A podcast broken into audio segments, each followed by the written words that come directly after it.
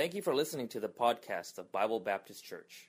Please visit our website at www.southbaybbc.org for more information. For everyone to truly live is the spiritual nourishment of God's Word. You know, many people have gone through their time here on the earth craving something to fill up their appetite. Some had the appetite for success or fame. Some had the appetite for greed or maybe money. Some had the appetite for power and control, and maybe even physical and the sensual. And with all their appetite of flesh being fed through their rigorous effort, they come to no satisfaction. The Word of God is very true and accurate, evaluating mankind. In Proverbs 27, verse 20, it's on the screen. It says, Hell and destruction are never full, so the eyes of man are never, never satisfied. The eyes of men are never satisfied. You know, the Bible also speaks about the physical appetite of consumption in Ecclesiastes chapter 6, verse 7. All the labor of man is for his mouth, and yet the appetite is not filled.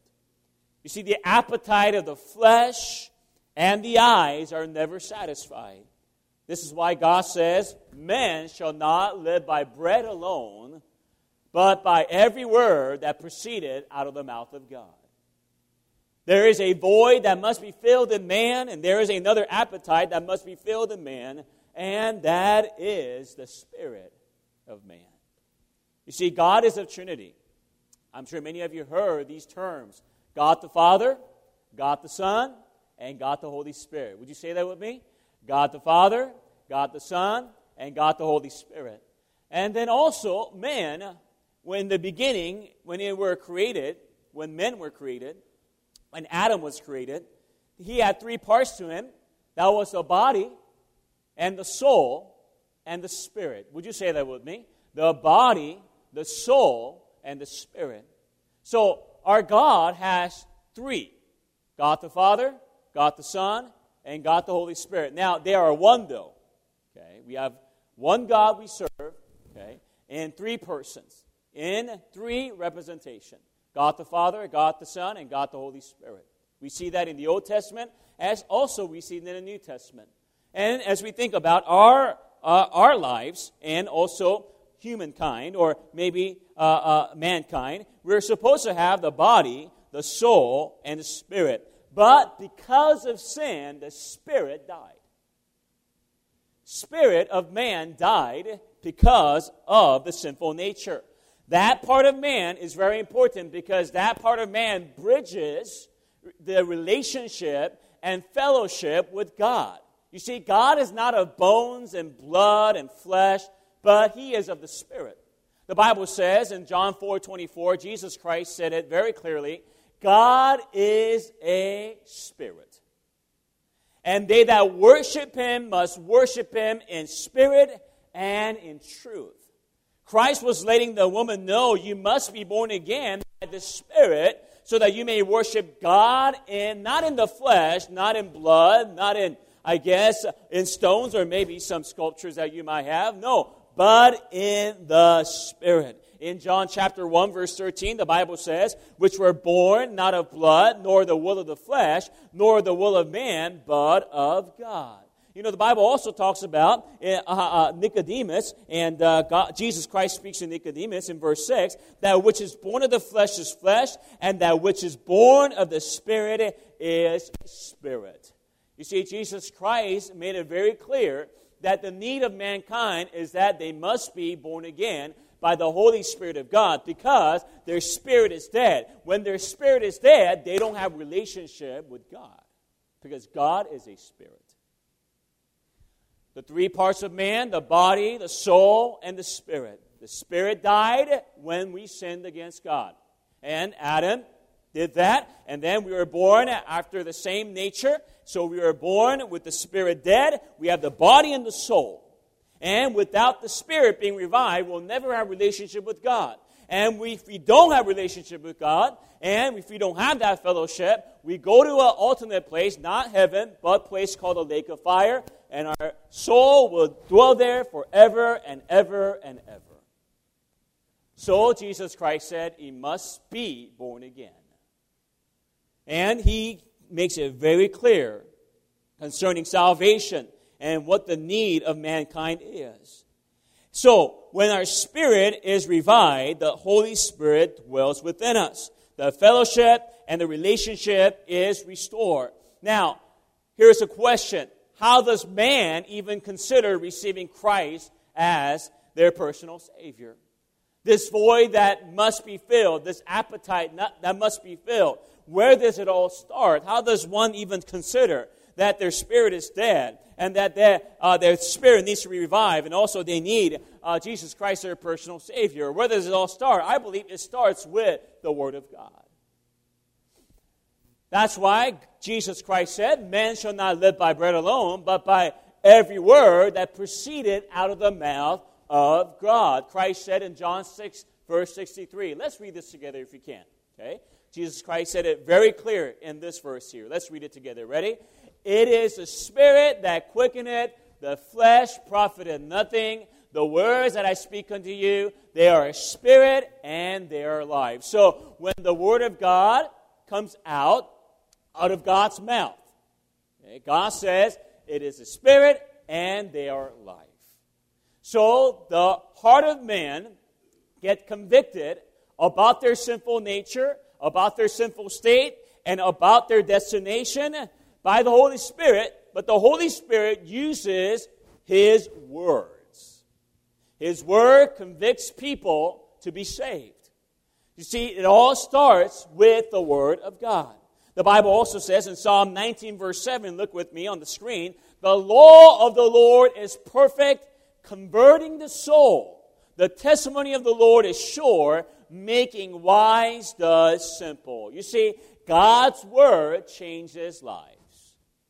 Before eternal life, before names are written in heaven, before dwelling of the Holy Spirit, before cleansing of sin, before even having faith, you see, God starts with His Word. I think about how people are looking for signs all the time, and people are looking for feelings and emotions all the time. And there's a great illustration or parable that Jesus Christ gives in Luke chapter 16. And I don't want to call it parable because I believe it's a true story.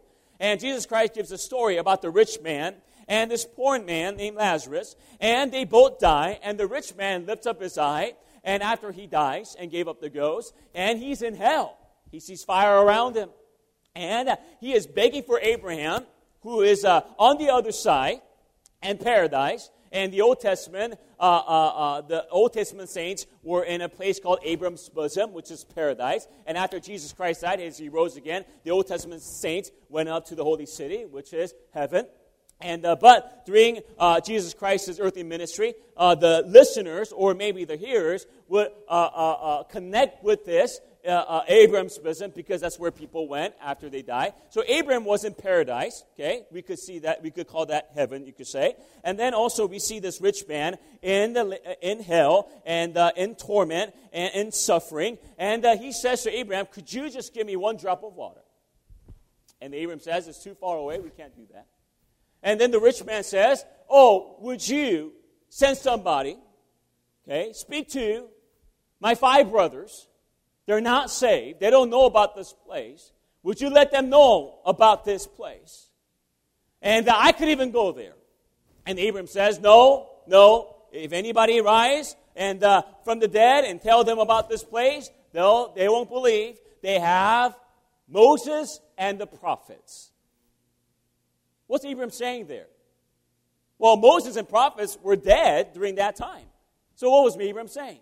Abram was saying they have the law and the commandments of the Old Testament scripture. They have the Word of God.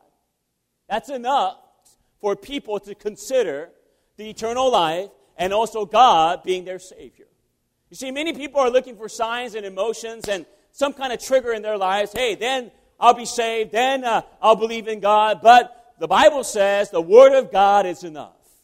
If they reject the Word of God, they're not look for it, they're not believing any signs, They'll not believe in any emotions. they will in every way reject Jesus Christ. You see, the Word of God is powerful convert, to convert the soul. And God's Word cannot be undermined, my friend. And God's Word is still powerful uh, uh, uh, in this 21st century to speak to the hearts of men and also to uh, change people's lives. I heard about an old Christian lady returned home from a church service to find an intruder in the process of ransacking her house, stealing from her house. She yelled, Stop! Acts 2.38 she read, which read, Repent ye therefore. The burglar stopped dead while the old lady called the police and, and he handcuffed the burglar. The officer said, How come you stood there? And all the old lady did uh, was a quoted Bible verse. And, and the thief replied, Didn't she say that she had an axe and a 238? And uh, Jeffrey, you're supposed to sync with me. And you killed my joke this morning. And uh, you're supposed to show this at the end. but, anyways. And uh, maybe I should have told you. Uh, this lady over here said, you know, Acts, you know, 238. and uh, she was quoting a scripture, but then the burglar thought, oh no, she has an axe and, and two handheld gun. And, uh, but anyways, with this humors aside, you know, God's word is powerful. And not the reference alone, but what's in the reference? What's in the reference? Hebrews chapter 4, verse 12 For the word of God is quick and powerful and sharper than any two edged sword, piercing even to the dividing asunder of soul and spirits and joints and marrow, and is a discerner of the thoughts and intents of the heart.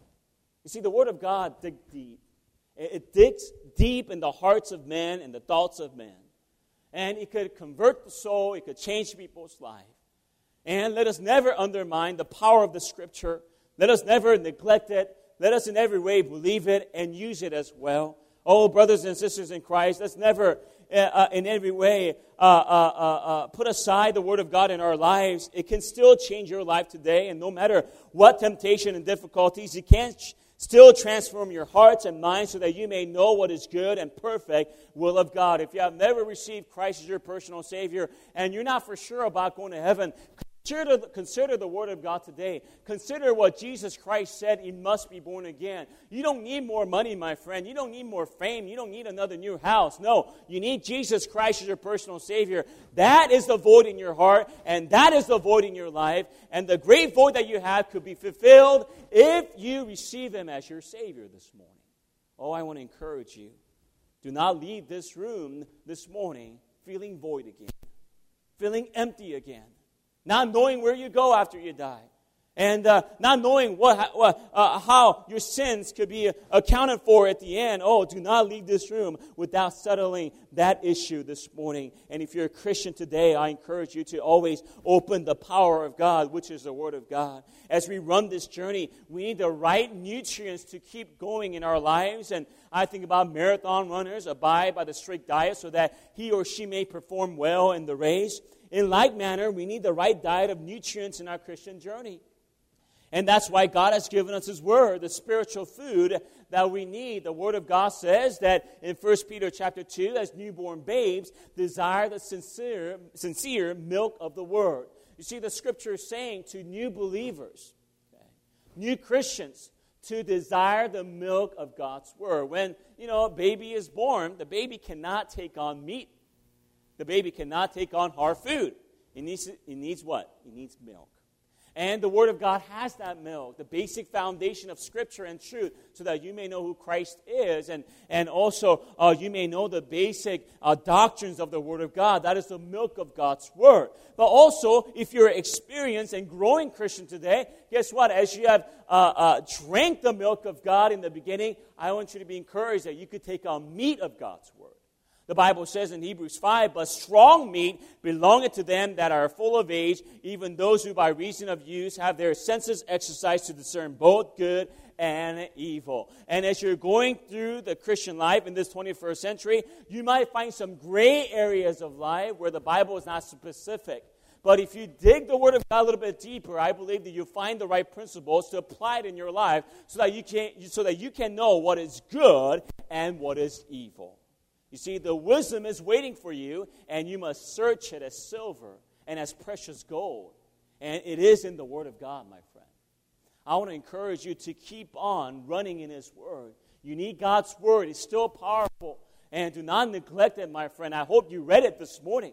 I hope you read it every day because the Word of God is always a great help and always a great, powerful tool in your life to run in this journey. So, how does, in every way, uh, uh, uh, God's Word give us the right nutrients and strength as we run in this journey? I'd like to give you three important nutrients of strength that the Word of God gives us today. Number one, very simply today, the Word of God keeps us to have faith. The Word of God keeps us to have faith. In Romans 10, verse 17, so then faith cometh by hearing, and hearing by the Word of God. See those three stages there. We want to have faith, the Bible says, make sure you're here. What do you hear? You hear the Word of God. Many people are starving themselves of faith, and they don't, they don't have the right nutrients to have faith. Why? Because they don't listen or hear God's Word.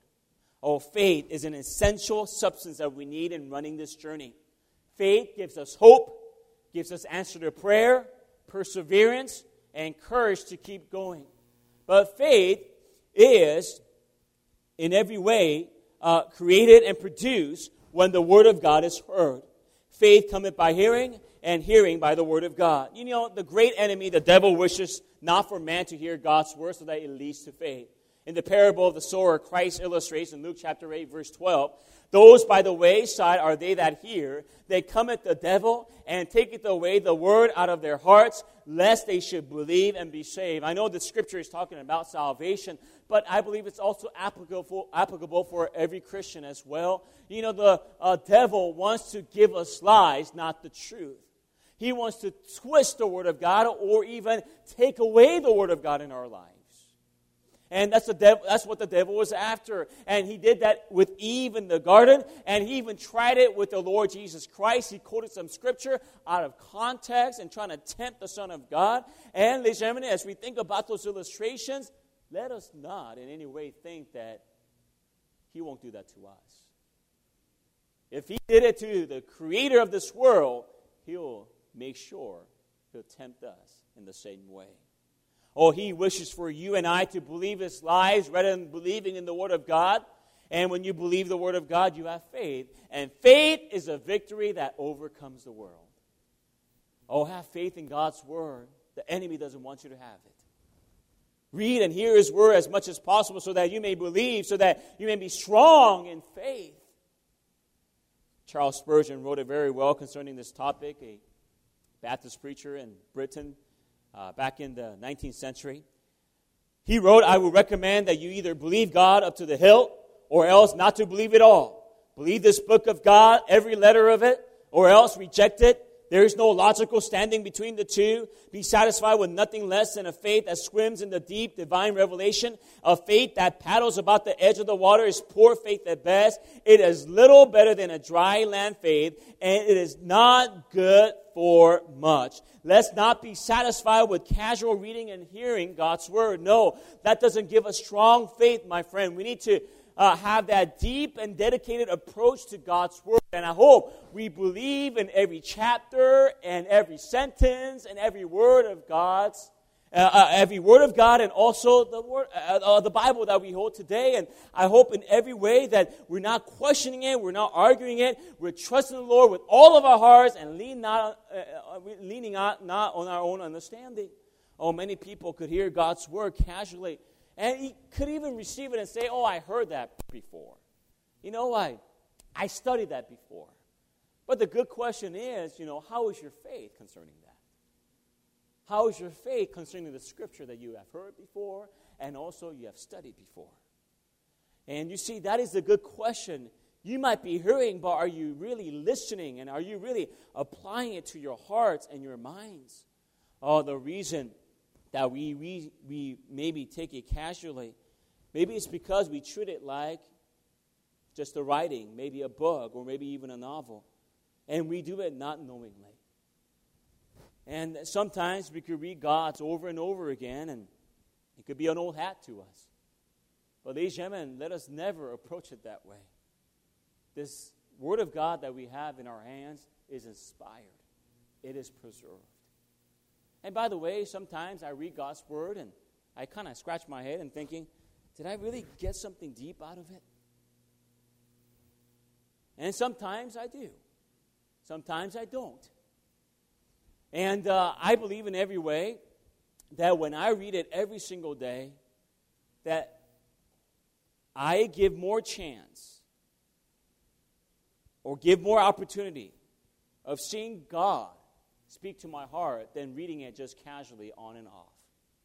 I don't want to miss a day where God really wants to speak to my heart in a very deep way. I hope you don't want to miss it either. Amen. That's why you got to read it every single day. You don't know what's God's, what God's going to show you the next day or the week after. Do not miss on God's word. I think about the great testimony of Thessalonica in 1 Thessalonians chapter 2, verse 13.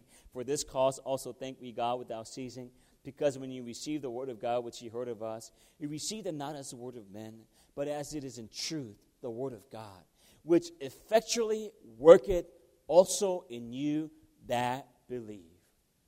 You see, as they believe, it worked effectually. See, if you don't believe, my friend, if you don't have faith, it's gonna do it's not gonna do anything for you in your life. You gotta approach it in faith. You gotta believe it. Oh, let the Word of God change your life. Let the Word of God give you faith. And uh, may, may you be helped and be encouraged by it.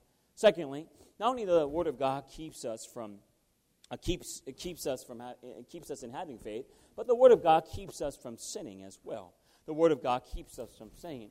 Sinning. You know, our Savior was tempted, yes, yet without sin. You know, but it is good for us to note that He was tempted. As uh, as sinners today, we experience more of them, but Christ gave us a great example during his temptation. He fought it with the Word of God. In Matthew 4, he answered, It is written, in verse 4. In verse 7, he answered the devil, It is written again. In verse 10, he answered, It is written again. And uh, you know, the Word of God keeps us from sinning.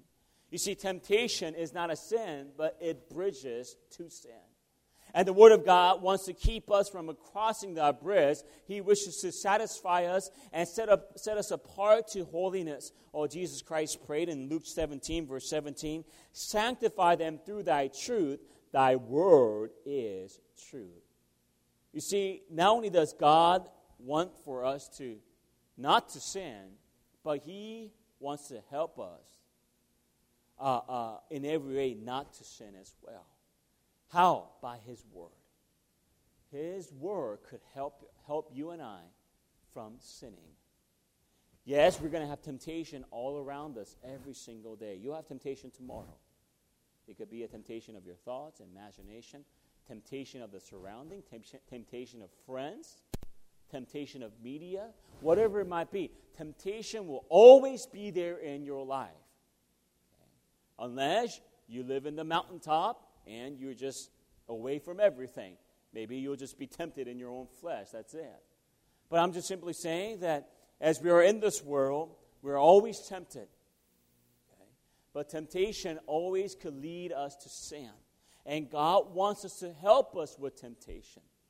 That's why the Word of God says, and that there had no temptation taken you, but such as common to man, but God is faithful who will not suffer you to be tempted above that ye are able, but will with the temptation also make a way to escape. You see, the scripture says that he wants to help you with temptation, and who is faithful? God is faithful. God is faithful. If you're relying on yourself to fight your temptation alone, you'll fail, my friend. But if you have God by your side, if you have God helping you, you will succeed. You will have a victorious life. And God wants to start it with His Word, and He wants to help you. I heard in 1945 when American troops were in Okinawa, they came across a tiny village named Shimabuku. Thirty years previously, a missionary on his way to Japan had stopped long enough to make two converts, just two, two Christians in that village there in Okinawa. He taught them a couple of hymns and gave them a Japanese, Japanese translation of the Bible, and encouraged them to live by it. the villagers patterned their lives after the missionary left, after Jesus Christ, adapted the Ten Commandments as their legal code, and the Sermon on the Mount as their guide to social conduct. The Bible was a main literature in school. The result was that for years, they had no jail, no prostitution, no drunkenness, no divorce, and there was a high level of health and happiness in that place. What happened? The Word of God helped them in temptation. The Word of God sanctified them. See, the Word of God kept them from sinning. You might say, I don't believe the Bible in every way uh, uh, uh, uh in my life, and, and I don't think that uh, uh, in every way the Word of God could help me. But, ladies and gentlemen, why don't you give it a try in all the temptation in your life? You haven't even given it a try. You even haven't patterned your life after the Word of God, and you say, I don't want it in my life. Oh, try it, my friend, and, and test it out. The Word of God always proves it to be true, and it is powerful to change your life and also to keep your life from sinning. And you might also say, as Christians, I don't have the Bible with me all the time. Well, that's why we need God's Word in our hearts. In Psalm 119, verse 11, let's read this together. Ready? And uh, do you have that scripture? No? Oh, I'm so sorry. I'll just read it for you. It's a great scripture. Thy word have I hid in my heart that I might not sin against thee. That's a great scripture. The psalmist said, I have hid your word in my heart. I have memorized it so that I will not sin against you. By the way, is sinning against the Lord a big deal in your life today? It should be. Because sin grieves the hearts of God, uh, grieves the heart of God. And sin keeps us away from the great fellowship with Him. Oh, ladies and gentlemen, let us never in any way treat sin lightly. It was sin that put Jesus on the cross. It was sin that uh, put Jesus Christ uh, uh, to die on that cross and bleed so that our sins could be forgiven. He suffered the great uh, uh, death of the crucifixion for our sins, for us to undermine and take lightly of our sin, I believe we're undermining the cross, my friend. Do not ever take sin lightly today. With that in mind, number three, and I'm finished, the Word of God keeps us to seek the Lord as well. In Second Chronicles 14, verse 4, and commanded Judah to seek the Lord God of their fathers and to do the law and the commandments in 2 Chronicles 31, verse 21, in every work that he began in the service of the house of God in the law and the commandments, to seek his God, and he did it with all his heart and prospered. It's quite clear that observing God's word and his commandments is to seek the Lord. And the further away we are from this book, the further away we are from God. And the closer we are, the closer we are to God. And, and the great need in this hour for every Christian is to seek the Lord, for He is inexhaustible and He is infinite. And we can never say that we arrive in knowing the Lord. We can never say that, my friend. We need to seek Him daily in this book. And a great source and the great, great desire lies in this book concerning what God wants. I love the testimony of Ezra. Ezra, I'm sorry, Ezra. In Ezra chapter 7, verse 10. For Ezra had prepared his heart to seek the law of the Lord and to do it and to teach in Israel, to teach in Israel statutes and judgment, judgments. And as we think about Ezra, where did this passion come from? It came from his heart. It came from his heart. The Bible says he prepared his heart to seek the Lord his God to observe the statutes and the scripture and the commandments of the Lord. You see, where is your heart today? Your heart might be in, I don't know, something in this world of success and maybe sensual things and uh, maybe the temporary things. If that's where your heart is, my friend, that's what you will seek in your life.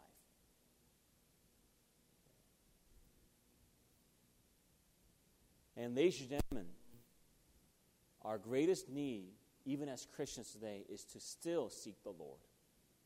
We need to seek the Lord daily. We need to hunger and thirst for Him. Where is your heart? That is the question today. Yes, the Word of God works. The Scripture has proven itself generation after generation after generation. But where is your heart? You might know it in your mind, you might have the knowledge, but where's your heart? Love this book and seek Him daily today. Don't just know it and respect it, but love it. Love the Word of God. Love Jesus Christ. And love Him daily.